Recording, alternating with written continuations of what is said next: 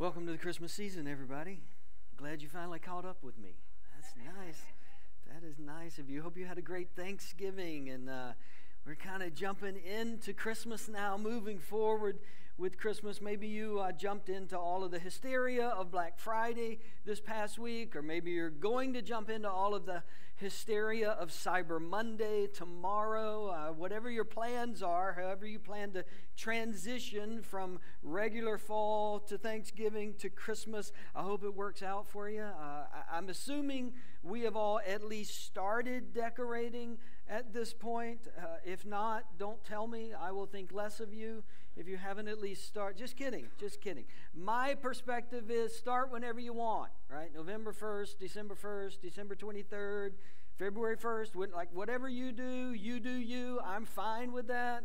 But it's probably time, if nobody's told you, it's probably time to start doing uh, a little bit of decorating. With the arrival of the Christmas season, uh, we enter into the season of anticipation right? If, if you're not a kid, you remember being a kid.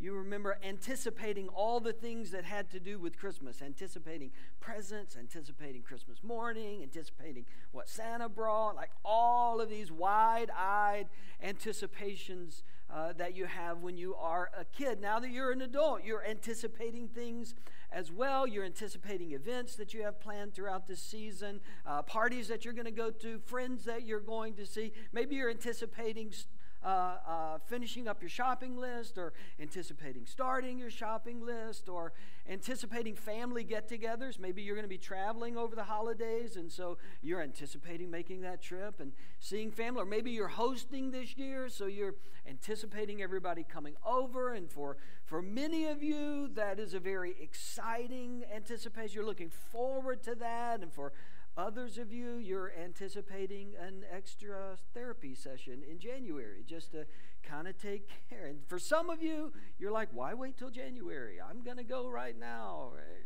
We have all of these anticipations, all these things we get to look forward to. And in the, the church calendar, the church year, traditionally, this season is called Advent, right? It's a season of anticipation.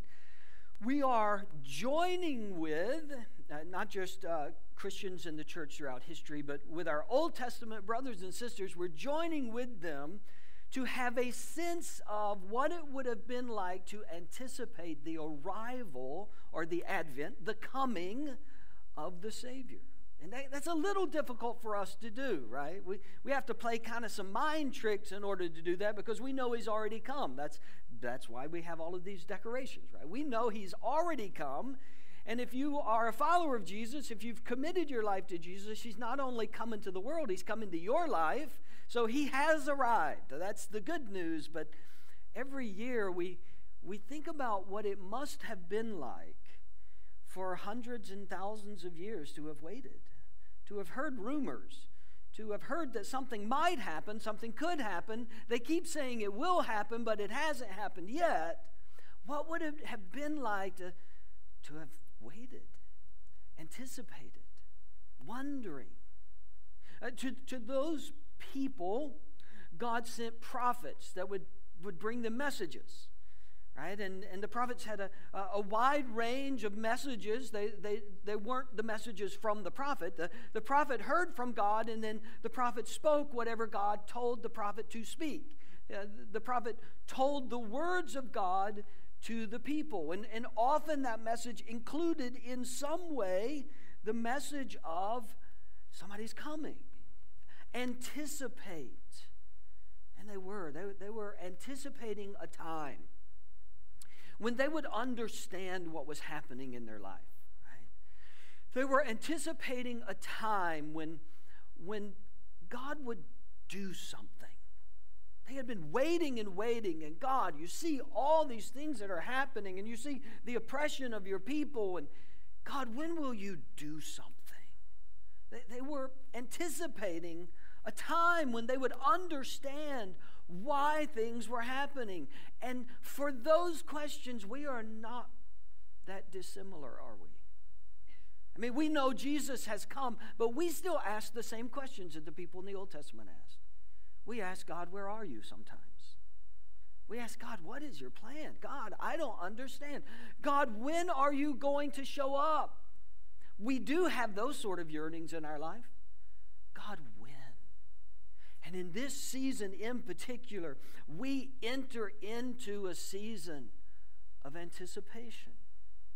One of those prophets uh, that went to God's people, one, one, of the more famous ones, actually, if you rank them in, in some way, one of the more famous prophets was a guy by the name of Isaiah. Isaiah brought a message, a really, really lengthy message. If you've ever read the book, he, he brought a message to the people. Now, by the time Isaiah shows up on the scene, Israel has been divided into two kingdoms. If you're kind of familiar with their history, a, a northern kingdom and a southern kingdom. The northern, northern kingdom has been defeated by the Assyrians. They don't exist anymore. They would never exist again, really.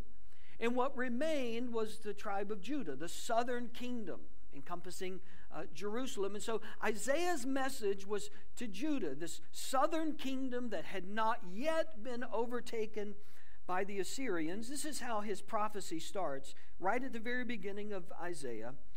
The vision concerning Judah and Jerusalem that Isaiah, Isaiah son of Amoz, saw during the reigns of Uzziah, Jotham, Ahaz, and Hezekiah, kings of Judah.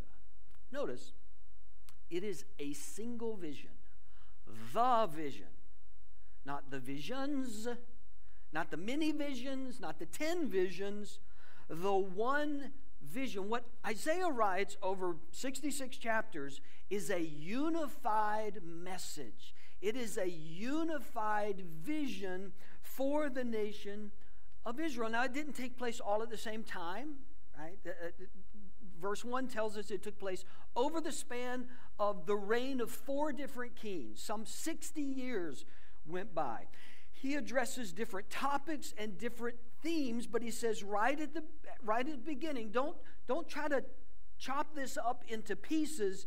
This is one vision. This is one message that God wants to give to his people. And, and as I said, the themes are varied. He deals quite a bit with God's judgment or God's displeasure. Uh, God, as he often was when he sent a prophet, was displeased with uh, the fact that the people in the nation were beginning to worship false gods. They were, they were not giving attention to the poor and the marginalized. They were not receiving the foreigners. They were not caring for those who uh, were without. And God's emotion wells up within him against his own people during those times. Here's, here's just an example. This is from chapter 1. God says to his people, When you come to appear before me, who has asked this of you, this trampling of my courts? Stop bringing meaningless offerings. Your incense is detestable to me. New moons, Sabbaths, and convocations. I cannot bear your worthless assemblies. Your new moon feast and your appointed festivals I hate with all my being. They have become a burden to me. I am weary of bearing them. When you spread out your hands in prayer, I hide my eyes from you. Even when you offer many prayers, I am not listening. Your hands are full of blood. Like any question how God felt about his people. It's like, look, when you come to church, I, I have no interest in your songs. I have no interest in your prayers because your heart's not right. Like on the inside, things are messed up in you. And so don't even bother coming to worship me. I, I, I don't want to talk to you and I don't want to hear from you. Right? This is part of this unified vision. Things are bad in the nation of Israel, and they're going to get more difficult.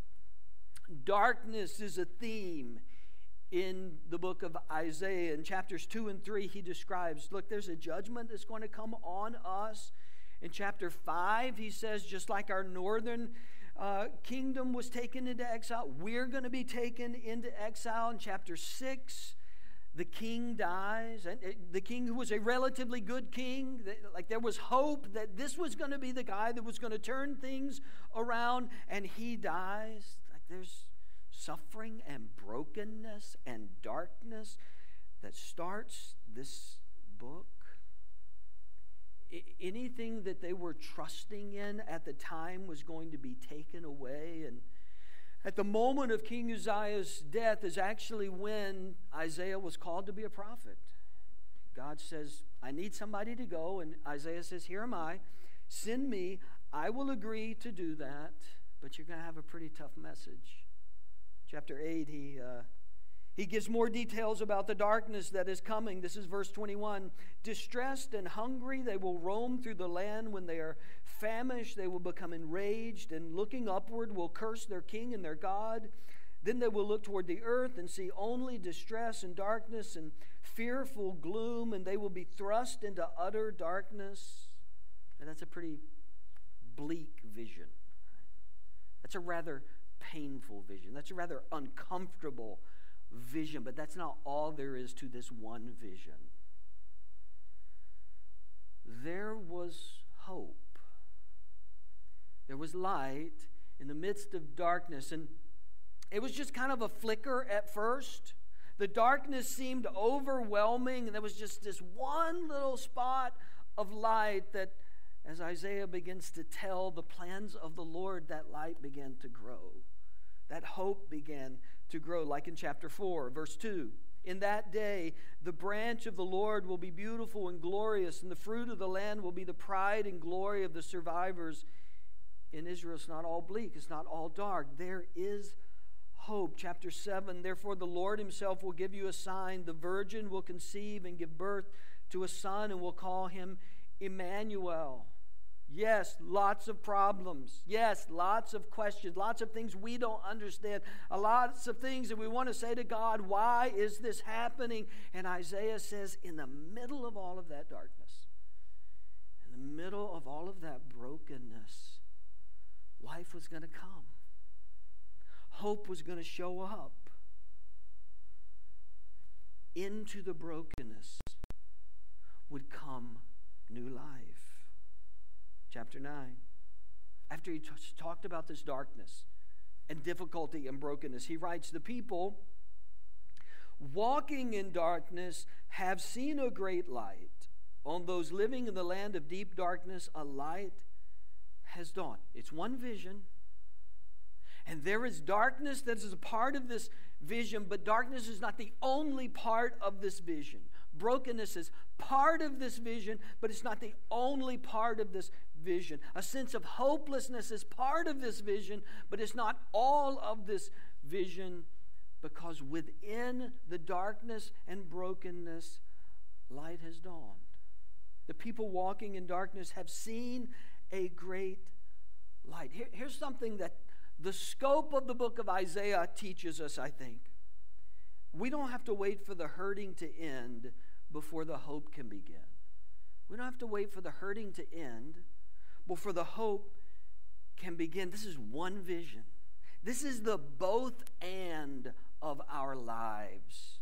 This is the all inclusive of our lives. Isaiah is honest to say this world is filled with brokenness and darkness.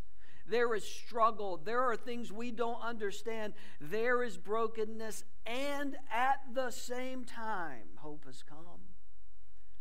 And at the same time, light shines forth. And at the same time, restoration and redemption is already in process in the midst of darkness. We look at the world around us and I think if, if you have eyes to see, if you're honest, we see reasons to feel hopelessness. We see brokenness and darkness. We see injustice. We see difficulty and struggle. We look at the world around us sometimes and we grieve, right? We have reasons to despair. The message of Isaiah is that even in that world, hope has come. Light is shining. Good will win. Maybe you look at your own life right now and you see pain and sorrow and grief. Maybe the impending Christmas is not something you're anticipating with excitement. Maybe it's something you're anticipating with dread. Isaiah knows that. God knows that. And so, layered within A message of darkness is a message of hope, a message of light. Our journey in this life is not either or. It's not either or. It's that we will suffer sometimes and we will hurt sometimes. And even in that, there is hope.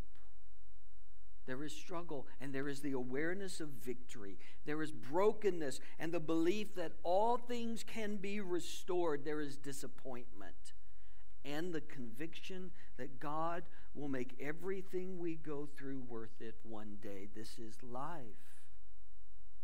Thousands of years ago, when Isaiah was here, and right now, today, this is life. There is brokenness and hope. There is darkness and light. And that light was born in Bethlehem at Christmas. Isaiah describes it this way For to us, a child is born. To us a son is given, and the government will be on his shoulders, and he will be called Wonderful Counselor, Mighty God, Everlasting Father, Prince of Peace. Of the greatness of his government and peace, there will be no end. No end, he says. Sometimes we look at our life and we feel that w- what has no end is our suffering. We sometimes think that our pain has no end or our brokenness has no end. Isaiah says what really has no end is the sovereign reign of God and the peace that He's going to provide. And you may not see that yet, and you may not feel that yet, but Isaiah says you can believe that. In the darkness, you can believe that what lasts forever is the reign of God and the peace. He continues. He will reign on David's throne and over his kingdom, establishing and upholding it with justice and righteousness from that time on and forever. The zeal of the Lord Almighty will accomplish this. Here's something else Isaiah teaches us the hope that echoes the loudest comes from the darkest places. The hope that echoes the loudest, the hope that catches our attention, it always comes from the darkest places. It comes from the most broken places. See, the truth is, if everything is perfect in your world, I am not that impressed that you're hopeful, quite honestly if everything this Christmas is going exactly the way you want it. I'm not that impressed that you find it easy to be hopeful. Of course you do. Hope is always easy when everything's going well. Hope speaks the loudest when it comes out of darkness, when it comes out of brokenness, when it comes out of difficulties and struggles. Isaiah's vision says it's going to get dark. It's going to hurt. We will be broken as a people, but in that darkness, not after it, in it, while you're experiencing it, light has come, hope has dawned. You can trust that God is at work. This is one message. There will be darkness, there is light, there will be struggle, there is hope. Isaiah doesn't ignore the pain, he doesn't diminish the pain, but he doesn't leave us in the pain either. He directs us to a source of hope and joy and peace. He even gives this hope names. We read them earlier. And He, this light that's going to come, this Savior that's going to come, and He will be called Wonderful Counselor. Wonderful is a wonderful word, isn't it? Like we use it a lot, I think. I tend to use it a lot because it's so flexible. Like it can fit anywhere. You ask someone how they're doing, they can say, wonderful, right? How was your Thanksgiving holidays? It was wonderful. Did you like the movie? Oh, it was wonderful. Do you like the music? This was so wonderful. Wonderful. Wonderful is this very flexible word, right? You could you could put just about anywhere and it works. You could use it as a response, right? When somebody says, I had a great weekend, you could say, wonderful. Right? It's easy to use. We sometimes use the word ironically as well, right? And when we say wonderful, we probably mean the exact opposite of wonderful, but it still works. Wonderful is this great word that has kind of lost its meaning. it means everything from outstanding to, well, I didn't hate it, it was fine, to you've got to be kidding me. It means all of those things. And so it sort of means nothing. It's kind of a nebulous word, this wonderful word. The way Isaiah used the word, though, was not nebulous, it was not meaningless. Here, here's the dictionary definition wonderful means inspiring, delightful. Uh, inspiring delight, pleasure, or admiration, extremely good, marvelous. Love those words. They're wonderful words, right? Isaiah uses wonderful very specifically, and not at all in the way that we use it. This word, translated wonderful in our English translations, really means full of wonder or uh, full of amazement or maybe better incomprehensible this light that was coming, this hope that was coming. Isaiah says the first word he uses to describe this life is this light is you it, it's so amazing you're never going to be able to fully understand it. it, it the, the one who is coming is so incredible.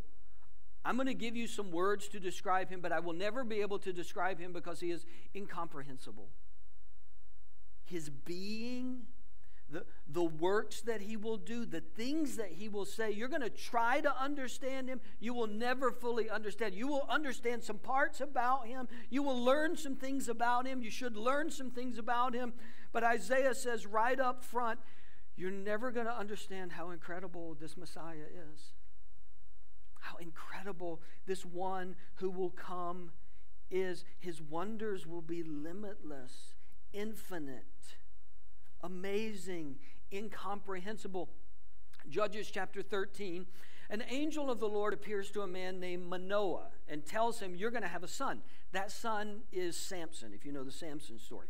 So, angel of the Lord is telling Manoah that he's going to have a son. The son's going to be Samson. And, and then Manoah asks something of this angel of the Lord. Here's how the conversation goes.